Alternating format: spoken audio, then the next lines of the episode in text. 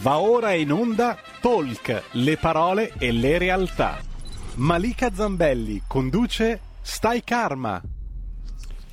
Radio RPL, diamo subito la linea Malika Zambelli, nella seconda parte apriremo anche le linee allo 02 66 20 35 29, potete inviare invece fin da subito i vostri Whatsapp al numero 346 642 7756. Bentrovata Malika. Grazie mille Giulio, grazie anche per aver dato i numeri. Benvenuti, bentrovati ai nostri ascoltatori il venerdì di RPL ore 12. Come di consueto vi invita e vi aiuta a prendervi cura delle vostre emozioni e del vostro corpo e oggi eh, chi meglio di Tullio Carrere Comes, psichiatra e psicoterapeuta, può aiutarci in questo. Ciao Tullio, benvenuto in Stai Karma. Ciao Malika, un piacere di rivederti. Anche per me è un vero piacere Tullio, davvero, grazie per aver accettato l'invito. Allora, oggi puntata eh, che è particolarmente di stampo freudiano, possiamo dire, perché parleremo di eh, due energie che eh, diciamo muovono un po' eh, le nostre vite e che sono alla base delle nostre vite, cioè Eros e Thanatos. Eros istinto di vita e Thanatos come istinto di morte. Secondo Freud, infatti, l'inconscio sarebbe diciamo governato spinto da due pulsioni contrarie appunto, l'una con carattere più erotico vitale che è l'eros e l'altra invece con carattere più distruttivo e aggressivo che è Thanatos. Ma lascio la parola a Tullio che se ne intende certamente più di me e ti chiedo Tullio proprio come prima domanda cosa intendeva Freud quando parlava di questa dualità Thanatos-Eros? Eh, beh, in primo, in primo luogo eh, a un certo punto della sua ricerca si rende conto che c'è nell'organismo vivente una pulsione a tornare allo stato inorganico. Eh, e questo indubbiamente è una cosa che si può osservare, no? che, quindi non soltanto eh, tra, tra, gli esseri umani, ma anche in, tut, in, in ogni, ogni, forma vivente nasce, cresce e poi ha un declino e, e vuole finire. Questo, che vabbè, sembra una verità eh, abbastanza elementare, ma eh, entra in, diciamo, in maniera dirompente nell'edificio della psicoanalisi perché come se Freud non sapesse dove metterla questa cosa, perché eh, tutta la sua eh, impostazione medica, sanitaria che aveva dato alla psicoanalisi sin dall'inizio, è un po' messa in, in crisi, un po' in difficoltà da questa cosa. Quindi dice, dove la mettiamo questa cosa? In tutto l'edificio, come perché tutto era basato sul fatto che invece l'organismo vuole godere il principio del piacere, no? Dopodiché questo piacere è ostacolato dalla civiltà, da tutta una serie di necessità che derivano dalla vita sociale. Ma se adesso arriva un istinto di morte, dove lo mettiamo in questo edificio? Che quindi tutto va un po' in crisi. E per qualcuno questa crisi qualche, qualche psicoanalista anche, no? questa crisi è salutare perché ha costretto Freud a, a prendere le distanze, almeno in parte, dalla sua impostazione medico-sanitaria per entrare in una dimensione più esistenziale. Perché fare i conti con la morte, cioè con la caducità di ogni cosa, è un tema che non ha a che fare con la medicina, è un tema filosofico, ha a che fare filosofico esistenziale essenzialmente. Tutti noi dobbiamo fare i conti con questo tema. La vita è transitoria, tutto quello che abbiamo, oggi ce l'abbiamo, domani non ce l'abbiamo più. Tutti dobbiamo fare i conti con questo principio.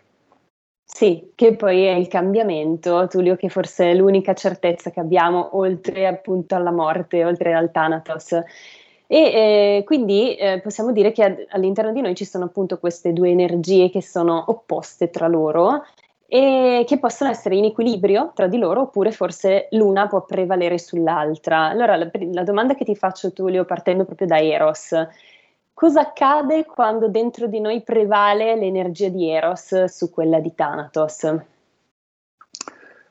Uh, beh, se l'energia di Eros uh, prevale, se, il primo rischio qual è? Che vuol dire eros come istinto di vita che uno è così attaccato alla vita che poi non vuole perdere niente. No? La vita per me vuol dire tutto quello che mi piace, tutti i miei rapporti, le cose che amo. No? Quindi se, eh, ma questo va bene, un certo attaccamento alle cose che amiamo va benissimo, Però poi la vita ci mette continuamente di fronte al fatto che tutto, tu, tutto, tutto passa e quindi arrivano a un certo punto dei segnali che una cosa cara sta sparendo, sta svanendo. Allora se questo eros, questo istinto di vita prevale sull'istinto di morte, non lo lasciamo andare, non fluiamo. Perché? Perché non riusciamo a dare un senso a questo passaggio, cioè non riusciamo a vedere quello che, eh, per esempio, Eckhart Tolle non si stanca di ripetere, guardate il contrario della morte non è la vita, è la nascita. Quindi se uno non riesce a vedere questo senso della morte, la morte quindi non è realmente una fine, la morte è la fine di una data forma, ma se noi ci togliamo l'identificazione dalle forme particolari con cui siamo identificati o abbiamo identificato le forme erotiche di vita, lasciamo, le possiamo lasciare andare perché? Perché spostiamo l'identificazione non con una forma particolare, ma con la vita senza forma, che è come un fiume, un flusso che abbandonando una forma ne crea un'altra. Ecco, allora se noi abbiamo fiducia in questo flusso possiamo abbandonare una certa forma, che, una certa configurazione che la nostra vita ha preso, alla quale siamo affezionati, perché? Perché abbiamo fiducia che morendo questa ne nascerà, qualcuno, ne nascerà un'altra. Se manca questa fiducia, appunto la fiducia nel processo vitale, ecco che ci aggrappiamo e non riusciamo a lasciare andare. Questo accade. Ok, e eh, quando prevale Thanatos, invece quindi l'istinto di morte o l'aggressività? Quando prevale, ecco anche lì succede che eh, mm, eh, molte volte questo prevale eh, per la paura, perché vivere, accettare di vivere, vuol dire rischiare, vuol dire prendersi delle responsabilità. E uno ha talmente paura, cioè, l'ego, il nostro ego, vuole delle certezze, vuole assolutamente delle certezze, quindi preferisce delle certezze mortifere all'incertezza di vivere. E di qui c'è il secondo significato poi della, della immagine di Thanatos in Freud. Cioè, oltre a questo desiderio di tornare alla, alla vita inorganica, c'è Thanatos come equazione a ripetere. Questa è l'altra domanda. Ma perché le persone si attaccano così disperatamente a forme di vita mortifere, distruttive, distruttive per se stessi o per gli altri, quando potrebbero cambiare, no? vivere molto meglio? Ecco qui c'è esattamente questo prevalere di Thanatos. Ma che senso ha? Perché? Perché evidentemente questo presenta un vantaggio. E qual è il vantaggio? Per esempio, ho provato a seguire una paziente per un certo periodo, una giovane paziente che eh, eh poi non ha potuto continuare. Perché? Perché lei diceva, ok, io faccio analisi, faccio terapia, ma tutto deve essere, tu eh, terapeuta mi devi aiutare nel mio obiettivo. Il mio obiettivo è avere successo, perché mm. io non posso vivere se non posso pensare di avere successo. Per, eh, allora questa terapia mi va bene se tutto è finalizzato al mio successo, ma quella è proprio la sua idea fissa. Perché avere successo vuol dire dimostrare al mondo che lei vale qualcosa, altrimenti se lei non riesce a dimostrare che lei vale, cade nel senso opposto, dire allora io non valgo niente. Quindi molte volte c'è proprio questa cosa, no? Eh, il bisogno di dimostrare che io valgo perché altrimenti precipito in un senso di insignificanza, di, di non valere niente. Allora la terapia mi deve aiutare proprio in questo. Quindi è come queste persone chiedono di essere sostenute nella, nella loro follia. Ovviamente dicono no, guarda che io non posso aiutarti in questo, io posso aiutarti a liberarti, a riconoscere che questa è una follia per liberarti, ma molte volte le persone proprio non ne vogliono sapere. Perché? Perché loro è più importante avere una identità la mia identità è quella, diceva questo, un artista di successo, no? E quindi se mi togliete questo, io precipito, non so più cosa fare della mia vita, non ha più nessun senso. Sì. E piuttosto che mettersi a cercare un altro senso diverso da quello di essere una persona di successo, no, no, io resto abbarbicata a questa cosa, quindi è una serie di disastri vitali, esistenziali, relazionali. Che Forse tu hai un atteggiamento un po' narcisistico questo, no? Mi viene in mente il mito di Narciso che è appunto questo bel giovane che si specchia nel lago e si innamora della sua immagine e poi però eh, cade nel lago e muore. Ecco, in quel caso Eros viene in qualche modo eh, convogliato verso la persona stessa, però in un modo che non è costruttivo ma è distruttivo, no? Certamente, certamente. Tutte le volte in cui l'ego si impadronisce o di Eros o di Thanatos, entra si entra inevitabilmente in una dimensione distruttiva, cioè amare se stessi non è niente di sbagliato, ma questo lo distingueva anche, anche Agostino, no? c'era amor sui ordinatus, amor sui inordinatus, cioè un modo sano di volersi bene e un modo malsano. E il modo malsano è quando uno si identifica, no? con, si, si identifica, possiamo dire, troppo, perché una moderata identificazione va bene. Io mi identifico eh. con la mia casa, quindi mi prendo cura della mia casa, della mia professione, dei miei rapporti, della mia persona, mi prendo cura di tutte queste persone. Quindi sentire che tutte queste cose mi appartengono, quindi io ho la responsabilità, va, va, va bene. Ma quando invece mi identifico troppo e quindi non colgo i segnali del processo che mi dicono guarda, questa macchina è vecchia, ormai è da demolire, o, o questo rapporto ormai è esaurito, non ha più niente da dare, allora bisogna dire ti saluto, le nostre strade si separano, no?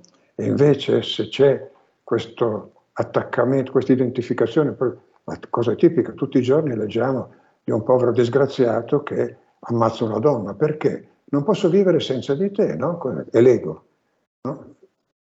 Si è talmente identificato, l'eros in questo caso è identificato con una forma esterna, nel narcisismo con una forma interna, ma è la stessa cosa. C'è sempre un'identificazione per cui io non posso vivere, come diceva la paziente di prima, se il mio, il mio valore non viene riconosciuto, quindi io ho un grande valore, la bellezza, il genio, qualsiasi cosa.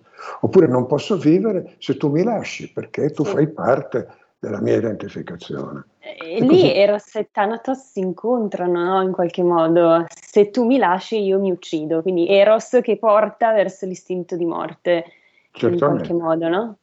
Certo, si uniscono Eros e Thanatos all'insegna dell'ego. Sì. Quindi la vera trappola, il problema non è Eros, non è Thanatos, il problema è l'ego. Certo, certo. capire questo. È sempre Quando... l'ego, è sempre, è sempre. È lui il villain. è lui il vero problema, Tullio. Ecco, certo. e, eh, oppure, non so, te, ti amerò per sempre. Anche questo è un po' un, un'unione di Eros e Thanatos nell'ego, perché il per sempre non, non, ha a che fare con l'esistenza del corpo fisico, quantomeno, no? Quindi... Con l'affare con nessuna esistenza, nel senso ecco. che tutto ciò che esiste, tutto ciò che ha una forma, tutto ciò che ha una forma è destinato a deformarsi, a perdere la sua qualsiasi, qualsiasi cosa, no? Quindi non esiste, eh, ma neanche nell'aldilà, che, che dico allora, eh, questo mito che il nostro corpo vivrà per l'eternità, ma, no, questo non possiamo dirlo. Mm. Possiamo dire semmai che c'è un'anima che sopravvive alla morte, che avrà, come, no, come c'è nel mito indiano, eh, va nel bardo e dopo si prepara una nuova nascita. Allora, questo, questo sì, senz'altro. Però cosa ci portiamo di là? Possiamo portare qualcosa e tante altre cose vengono perdute. E cosa ci ritroveremo in una nuova nascita? Allora, se stiamo in questo processo di continua trasformazione, continuo abbandono di vecchie forme per costruzione di nuove forme, ecco così è la vita. Così che sì. possiamo vivere felicemente e serenamente. Quando invece prendiamo una forma e pretendiamo di eternizzarla, la vogliamo fermare, vogliamo bloccare, come questo fiore è bellissimo, questo fiore è bellissimo, quindi non posso tollerare che appassisca, no? E allora cosa faccio? Faccio un fiore di plastica, o, o congelo, devo congelare la vita, quindi ti amerò per sempre, tu mi devi amare per sempre, a modo di eternizzare qualcosa che invece eh, come tutte le cose che nascono, hanno una fine. Mm. Infatti, e vorrei tornare un attimo, Tullio, all'acquazione eh, a ripetere di cui parlavi prima, perché è un tema che è molto interessante, no? Perché le persone ripetono comportamenti distruttivi? Cioè, come nascono le nevrosi? Così possiamo definirle. Eh, è sempre l'ego, perché ecco. allora, certamente, no? È come, come il comportamento distruttivo di questa paziente di cui ti mm. parlavo, perché continuare a sbattere la testa contro il muro? Tu hai un certo tipo di successo il mondo deve dirti che sei una grande artista, naturalmente quel poco, non so, lei dipinge i suoi quadri, va bene, magari qualcuno li ha anche apprezzati, ma non basta. Lei vuole che il mondo dica sei una grande artista. Non lo ottiene e allora va nella disperazione e dopo va nella disperazione, poi quando è nella disperazione il suo meccanismo è di scaricare la sua disperazione addosso a qualcun altro, perché siccome non è sopportabile, queste persone generalmente autodistruttive diventano distruttive anche nei confronti degli altri, no? perché non la sopportano e scaricano. Quindi Dopo, masochismo, sadismo anche. Sì, assolutamente. Si trovano poi dei complici, no? nel, caso questa, nel, caso di questa, persona, lei ha un padre con il quale eh, scarica tutta la sua frustrazione e sto padre tutte le volte lì a massacra- lasciarsi massacrare eh, perché non può tollerare, perché la, naturalmente la figlia minaccia continuamente il suicidio, questa è la sua tecnica, eh, il suo asso nella manica, no? quando non, non ottiene, allora a un certo va bene papà ti saluto perché è l'ultima volta che io, il padre naturalmente va in allarme e la figlia ancora una volta ottiene il suo scopo, come minimo di scaricare la sua ansia su. Quindi questo è un rapporto chiaramente sadomaso. Lei è sadica perché scarica la sua malessere sul padre, lui è masochista perché se lo prende. Ma nessuno, perché il padre non sopporta che la figlia possa morire, possa finire suicidio. No? Tu sei mia figlia, non posso. Quindi ecco qua una nevrosi, io ti salverò, no? il salvatore. Questo è uno dei, uno dei ta- una delle tante forme dell'ego. Sì. Io, ti, io, non posso sopportare che mia figlia muoia suicida. No? Invece se lasci andare, vabbè, figlia mia, questa è la tua vita e puoi fare quel che vuoi. Se farai questa fine da cretina, eh, mi dispiace tanto, una ragazza bella e intelligente come te, però prevale la stupidità e sarà un grande dolore, però è la tua scelta. Mm. E quindi ti lascio andare. Invece il padre non la lascia andare, quindi si lascia massacrare continuamente. E quindi questo è un tipico rapporto sadomaso. Sì, Interessante, ecco, anche eh, il tema eh, vittima carnefice e eh, salvatore è un altro tema interessante che forse eh, va un po' fuori tema, però neanche troppo, no? E, ehm, allora, Tullio, eh, andiamo, ritorniamo un attimo a Thanatos, quindi l'istinto di morte, e eh, al tema della morte, che è un tema molto interessante, come dicevamo appunto, è difficile accettare il cambiamento, la trasformazione, così come è difficile anche ovviamente accettare la morte di, del nostro corpo fisico come anche la morte delle persone che ci stanno accanto, soprattutto in una società come la nostra dove non siamo abituati neanche a parlare della morte, quasi come fosse un tabù, qualcosa che va evitato, non, non si deve quasi neanche nominare, no? Proprio. Ecco, e, ehm, Eppure è una cosa che arriverà, cioè è qualcosa che certo. è certo, no? arriverà a tutti noi, cioè farà ingresso nella nostra vita per forza. Certo, Come mai cosa... non sì. accettiamo la morte? Ecco, sì, dimmi pure tu, la, la, domanda era perché non accettiamo la morte nella nostra società? Ecco. Come mai è così tanto un tabù? Non accettiamo perché siamo una società secolarizzata. C'è stata la rivoluzione illuminista del Settecento, no? quindi come diceva Kant, eh, l'illuminismo cos'è? È il, il superamento di uno stato di minorità mentale per cui io devo farmi dire da qualcun altro cosa devo fare. No? E quindi non accettiamo più di farci dire dai preti, dalla religione, cosa è giusto, cosa è sbagliato. Vogliamo anche sbagliare con la nostra coscienza, pensare con la nostra testa. Ecco, questo nel mondo occidentale è avvenuto. Nel mondo islamico mica tanto, no? Quelle il mondo islamico è ancora molto teocratico, invece eh, l'Occidente si è liberato di questo e noi siamo molto contenti, non vorremmo mai tornare al Medioevo, però questa liberazione dalla, diciamo, da, dalla vecchia spiritualità, la spiritualità religiosa, ha un prezzo, perché la, la religione ci rassicurava, ci diceva allora questa è la strada e, e questo è il modo di rassicurarvi rispetto alla morte, perché c'è un'immortalità che è garantita dal nostro Signore, se voi fate i bravi e vi comportate così e così, poi quando morirete eh, troverete la vita eterna, ma la vita eterna è giusta, mica bruciare eternamente all'inferno. Eh, ecco, eh, questa roba qui. No? Allora, nel mondo islamico questa cosa è ancora in corso, invece da noi è andata fuori corso. Ci sentiamo più liberi, non vorremmo mai tornare al Medioevo, non vorremmo tornare a un modo di vita islamico, ma il prezzo da pagare è questo, che non abbiamo più la garanzia, eh, non, c'è più il, grande, il, il garante supremo, no? come diceva Sartre, no?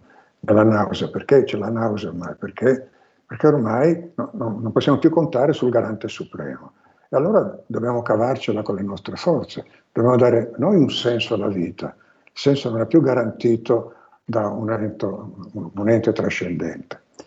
E questa è la difficoltà adesso. Se noi non riusciamo a creare eh, una spiritualità laica e restiamo quindi, eh, come dire, prigionieri nella prima fase dell'illuminismo, perché l'illuminismo dice adesso non abbiamo bisogno di farci dire dall'autorità religiosa come dobbiamo vivere, perché siamo capaci di pensare, se non che questo pensiero è, è, è stato soprattutto nella prima fase ancora oggi dominato un pensiero razionale, un pensiero calcolante, un pensiero perfetto per dominare il mondo materiale, ma totalmente incapace di affrontare le questioni esistenziali, in particolare la questione della morte. Ecco che allora non è possibile eh, affrontare la questione della morte restando all'interno di quel pensiero, dobbiamo andare oltre, non più questo pensiero razionale, razionalistico, scientistico, tecnicistico, ma un altro tipo di pensiero un pensiero creativo, un pensiero capace di pensare alla morte. Capace di pensare alla morte vuol dire anche capace di trascendere l'ego e capire che proprio trascendendo l'ego troviamo qualcosa che non muore. Perché per accettare la morte dobbiamo riuscire a scoprire, non perché ce lo dicono le religioni, ma perché facciamo esperienza, capisce? La, la coscienza dell'Occidente dice non mi basta più rassicurarmi perché i preti mi dicono che se faccio il bravo vado in paradiso e allora la morte non, non ci basta più. Vogliamo fare un'esperienza diretta del fatto che c'è qualcosa che non muore. Cos'è che non muore? È il processo della vita. Se riusciamo a sintonizzarci col processo della vita, riusciamo veramente a capire che questo è immortale. Muoiono le forme. E fin tanto che noi siamo identificati con le forme, quindi la forma la mia forma mi specchio nella forma di Narciso oppure le forme a cui sono attaccato, è chiaro che la morte mi fa paura, no, no, no, non ci sta in questo quadro. È per questo che la morte oggi non, la gente, anche Freud non sapeva dove metterla, eh, perché lui non ce l'aveva questa dimensione. Quindi il pensiero della morte lo spiazza, dove la metto questa morte? Mm. Gli mancava una, diciamo, una, una visione che gli permettesse di dire ok, accetto la morte perché vedo oltre. E lui questo oltre non lo vedeva. Non lo vedeva, l'ha visto poi, però diciamo che sì, esatto, faceva fatica. E a tal proposito mi viene in mente il grande Tiziano Terzani che andando in India eh, acquisì questo nome spirituale che era appunto Anam, il senza nome, quindi eh, un po' come spogliarsi di un'identità che gli era stata appiccicata addosso dalla nascita e rinascere come qualcosa di nuovo, qualcosa senza identità, senza ego, no? E mi, è venuto, mi è venuto questo rimando a, a Tiziano Terzani. Tra due minuti eh, dobbiamo andare in pubblicità e quindi Tullio mi piacerebbe dopo la pubblicità eh, provare a trattare il tema della morte proprio in riferimento al periodo storico che stiamo vivendo, perché mm. purtroppo in questo momento la vita, l'esistenza ci ha sbattuto un po' anche brutalmente in faccia il tema della morte. E quindi vorrei sapere da te, eh, poi andiamo in pubblicità, ma lascio in sospeso questa domanda, come e secondo te se è cambiato il nostro rapporto con la morte a seguito della, della situazione che stiamo vivendo e che cos'è la morte ai tempi del Covid. Con questo io mi fermerei, andrei un attimo in pubblicità e poi torniamo subito dopo sempre con Tullio Carrere Comes per eh, parlare sempre di Eros e Thanatos.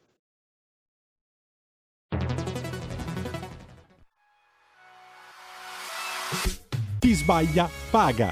Ci metto la firma. Referendum giustizia. 1. Riforma del CSM. Stop allo strapotere delle correnti. 2. Responsabilità diretta dei magistrati. Più tutele per i cittadini. Chi sbaglia paga. 3. Equavalutazione dei magistrati. I magistrati non possono essere controllati solo da altri magistrati. 4. Separazione delle carriere dei magistrati. Stop alle porte girevoli per ruoli e funzioni. 5. Limiti agli abusi della custodia cautelare. Per una giustizia giusta è un equo processo per tutti. 6. Abolizione decreto Severino. Più tutele per sindaci e amministratori. Firma anche tu ai gazebo della Lega nelle piazze e in tutti i municipi d'Italia. Trovi tutte le informazioni sul sito legaonline.it. Chi sbaglia paga. Ci metto la firma. Referendum giustizia.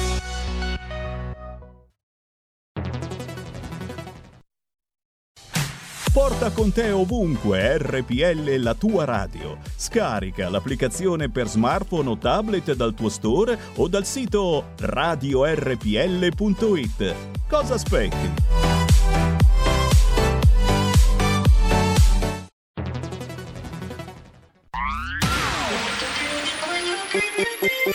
Un suono così non l'hai mai sentito baby Da Plus molto più di quello che credevi Programmi, musica, multimedialità Da Plus suono nuovo di alta qualità Digital Radio, il suono perfetto. Dub Plus. Anche RPL, la tua radio, è in Digital Radio.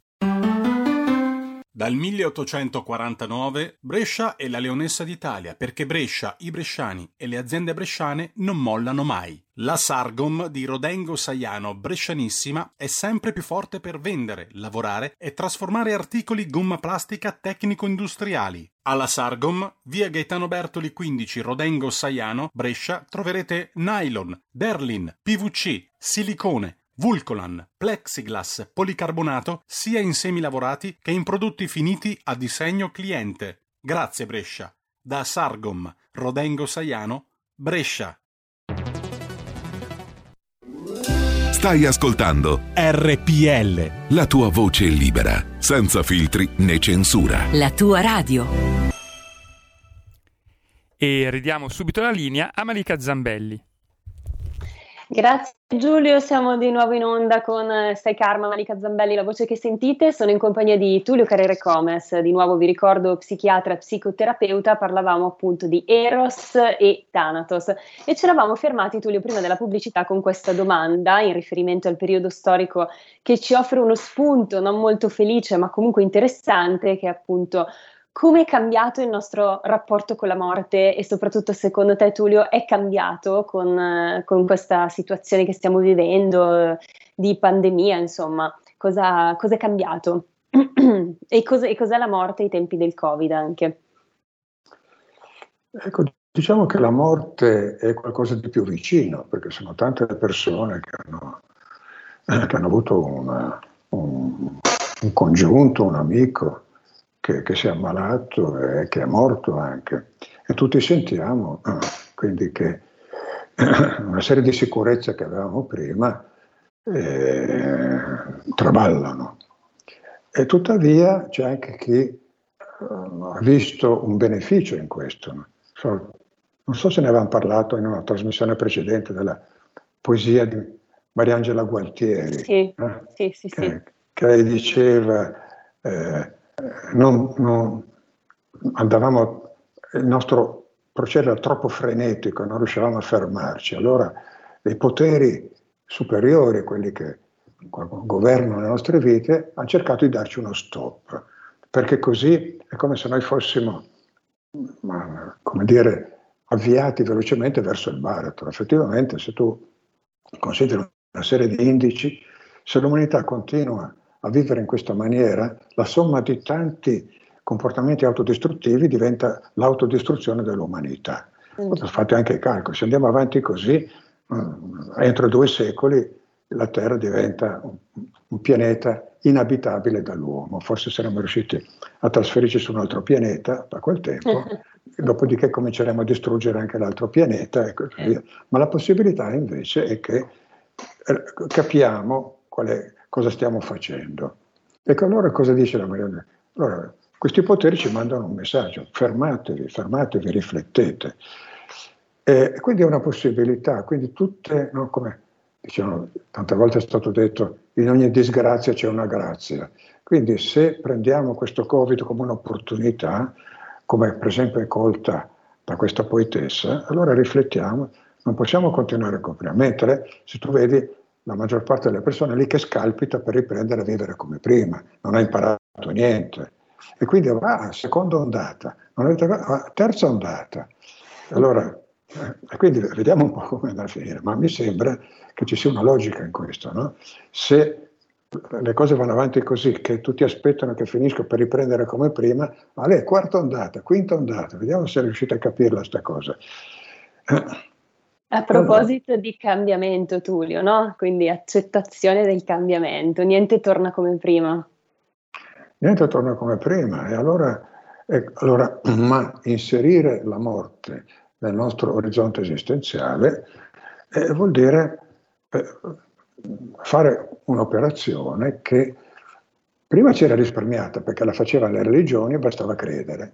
Quindi sì. tu abbi fede, invece non c'è più una sta roba. Una fede cieca. Una fede cieca, il credente, no? Tu, tu, tu non devi conoscere, tu ti, no? ti ricordi il grande eh, eh, conflitto tra Tommasei e Giovannei all'inizio della, eh, della cristianità, no? Tommaso diceva chi cerca trova, cercate. E invece Giovanni diceva no, no, no, non c'è da cercare perché la, la, la grande luce c'è, c'è, soltanto in Gesù, quindi voi non dovete cercare la vostra luce, voi dovete seguire la luce del figlio unigenito, dovete credere in lui e questo vi salverà. Non è prevalso questa, mm. ma doveva per forza perché l'umanità non era assolutamente pronta. Oggi invece, duemila anni dopo, ci sono molti segni che dicono che l'umanità invece è, è pronta. Ci sono grandi fermenti adesso eh, che fanno pensare che questo tipo di ricerca della nostra luce interiore eh, e quindi di una immortalità che eh, non dipende da, da, dall'andare in paradiso, cosa del genere, ma l'immortalità da scoprire adesso, fin tanto che siamo ancora in questo corpo. Mm.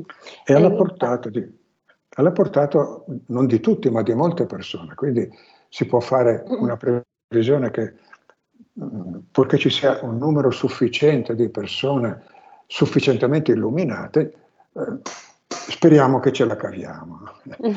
speriamo, speriamo, sì. E a proposito della poesia della Mariangela Gualtieri, che appunto si intitolava 9 marzo 2020, volevo leggere proprio il pezzettino a cui tu facevi riferimento. Lei dice: Ci dovevamo fermare e non ci riuscivamo. Andava fatto insieme rallentare la corsa, ma non ci riuscivamo. Non c'era sforzo umano che ci potesse bloccare. Quindi eh, molto bella veramente questa ecco. poesia.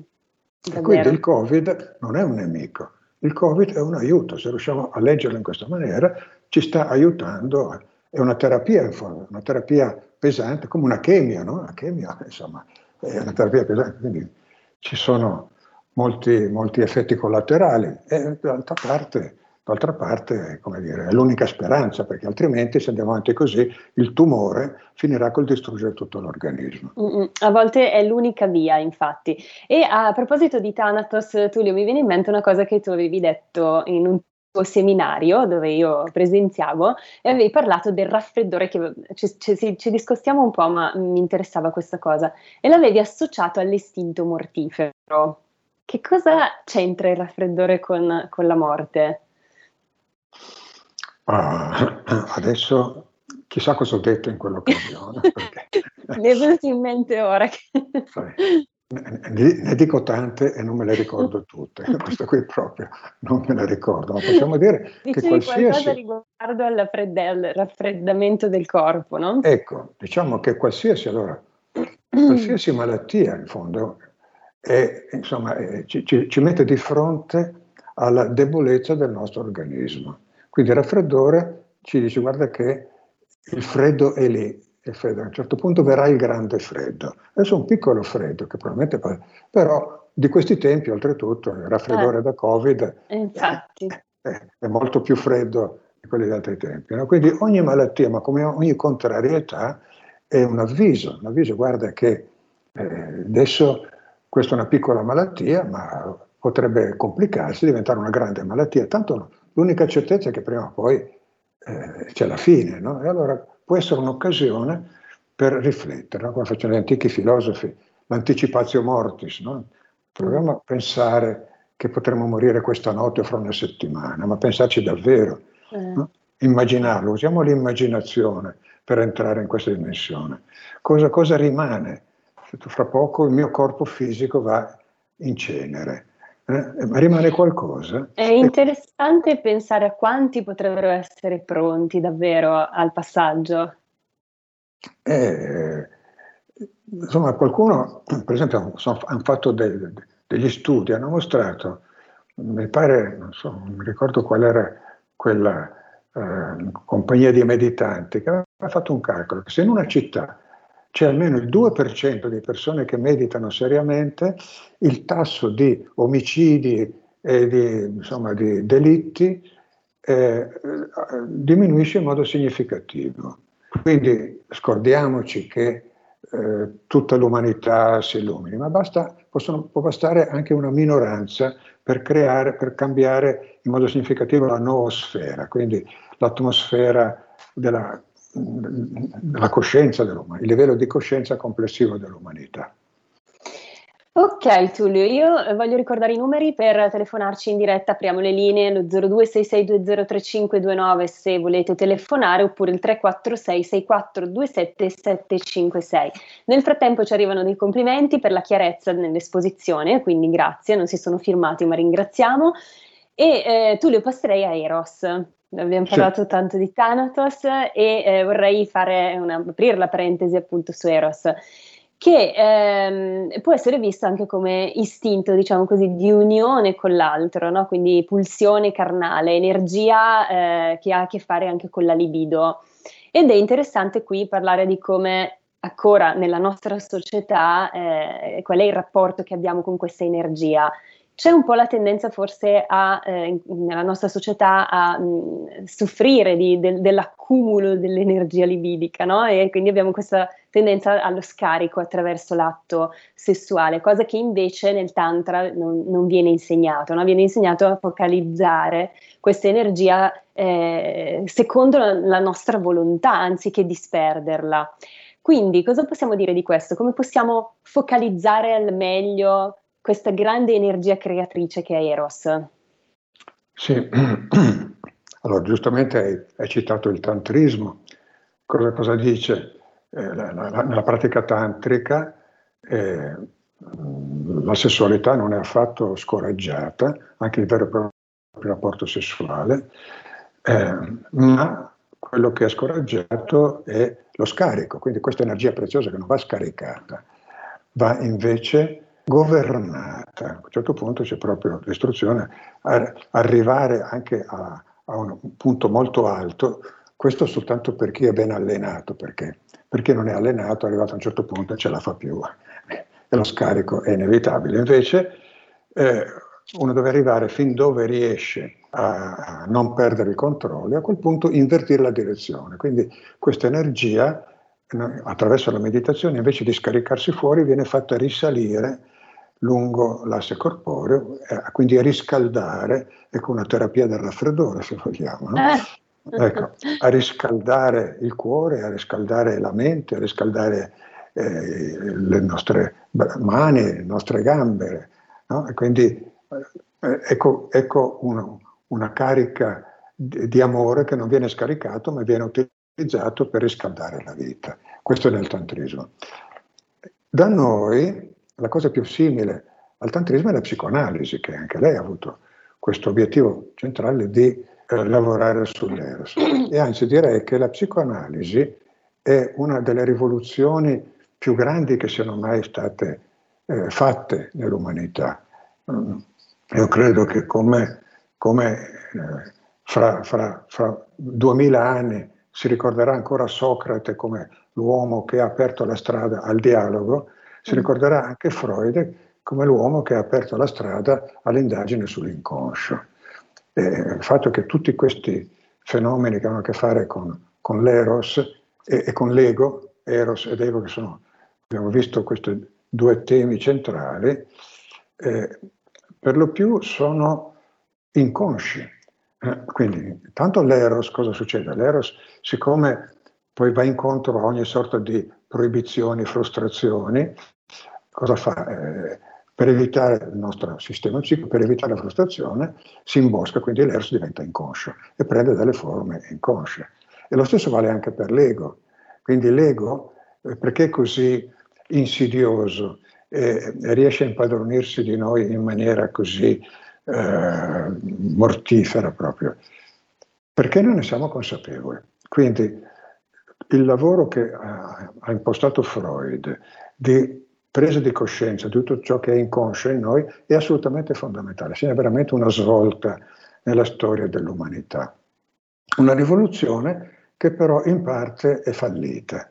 Si è parlato, un, un grande analista italiano, Elvio, Elvio Facchinelli, eh, ha parlato proprio del peccato originale di Freud. Freud ha aperto la strada alla conoscenza dell'inconscio, quindi alla conoscenza dell'eros e di tutto ciò, tutti i conflitti che nascono intorno all'eros, ma poi non ha avuto la forza o la lungimiranza di lasciare aperta questa strada. No? Vuol dire, apriamo, lui era partito così, no? il processo analitico è proprio mettersi in ascolto senza nessun presupposto, senza sapere niente, come poi ha ribadito Bion anni dopo, entrare nella stanza di analisi senza memoria, senza desiderio, totale apertura al processo, totale apertura a quel che viene. Freud non ce l'ha fatta.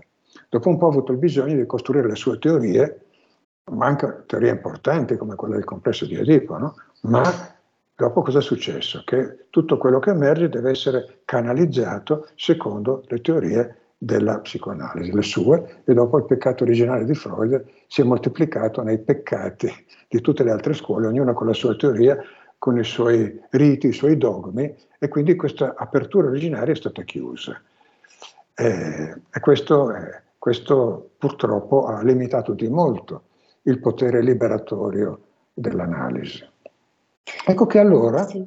non so se posso aggiungere una cosa certo, a questo, certo. che, cosa, che cosa è importante oggi? Oggi aggiunge, è importante innanzitutto liberare la psicoanalisi dalla, diciamo, dalla sua missione medica. Per carità, questo uno può benissimo fare, io sono uno psicoterapeuta sanitario, curo queste cose, va bene, ci sta.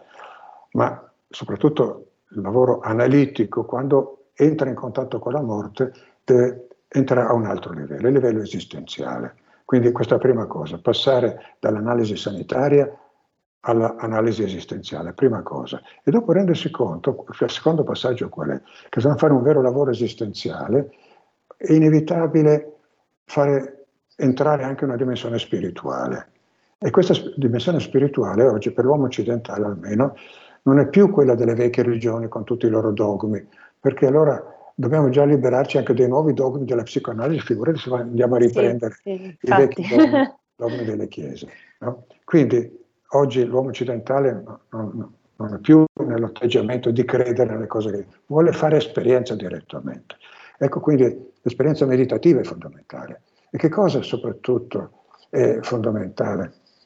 Per esempio Eckhart Tolle eh, insiste molto su questo, ma in fondo questo tutti i maestri spirituali dicono, dobbiamo fare esperienza che noi non abbiamo solo un corpo fisico, abbiamo anche un corpo sottile, e se seguiamo il respiro, perché il respiro è una parola simile a spirito in tutte le lingue? Perché seguendo il respiro riusciamo a entrare intanto nel respiro sottile, non c'è soltanto il respiro che entra nel naso, finisce nei polmoni e esce con l'anidride carbonica, c'è anche un respiro sottile che prende segue altri canali, in particolare un canale che segue lungo l'asse corporeo, no? un canale che va proprio dalla testa al pavimento pelvico con tutta una serie di stazioni intermedie. Allora lì scopriamo che c'è un respiro sottile, c'è un corpo sottile, c'è un'altra energia. E questa è proprio l'energia della vita. Quanto più noi riusciamo a, sint- a sintonizzarci con questa energia sottile, tanto più entriamo in un altro livello e quello, no, quello è immortale. Certamente per entrare in questo livello però dobbiamo abbandonare tutto ciò con cui noi ci siamo identificati, quindi il nostro ego, quindi il nostro, il nostro io ego mentale. Per questo, per questo la, la, difficoltà è quella, perché siamo tutti molto attaccati a tutte le nostre identità. Il prezzo da pagare è questo. Se siamo disposti a pagarlo, allora cominciamo a fare pratica e facciamo quello, andiamo oltre la psicoanalisi. Ma la psicoanalisi resta utile perché anche la spiritualità molte volte, eh, di, eh, visto, diventa un oppio dei popoli, diventa un tranquillante. Molte persone meditano, ah, oh che bello, È ho meditato, tra- come sono, sono pieno di pace e di amore, dopodiché si chiudono e vive come prima. Quindi anche la nuova spiritualità, eh, New Age così, molte volte è una forma di oppio anche quello, un tranquillante. Ecco o è perché- anche un diciamo rifugio narcisistico in qualche Eh, modo. eh, certamente, eh, certamente, io mi ritiro a me stesso, sto bene, poi tutto quello che poi esco e la vita come prima, poi quel che succede nel mondo non mi interessa e così via. no? Per questo io dico che la chiave che io ho, ho- ho trovato, diciamo, che sto praticando da decenni, proprio un, un connubio tra psicoanalisi e spiritualità, una spiritualità laica, non una spiritualità religiosa. Ecco perché la, la- la- la psicoanalisi aiuta la spiritualità a prendere coscienza dell'uso difensivo che facciamo della spiritualità, dell'uso tranquillante che facciamo della spiritualità. Quindi la psicoanalisi ci aiuta in questo, ma la spiritualità ci aiuta la psicoanalisi a liberarsi di tutto, diciamo, tutto questo fardello di teorie che è è questo è un dispositivo rassicurante della psicoanalisi. Quindi la psicoanalisi ha bisogno della spiritualità, la spiritualità ha bisogno della psicoanalisi. Ecco, questo è, se posso dire, quello che io ho trovato come indicazione di, di uscita dai, da- da- diciamo, dai disastri.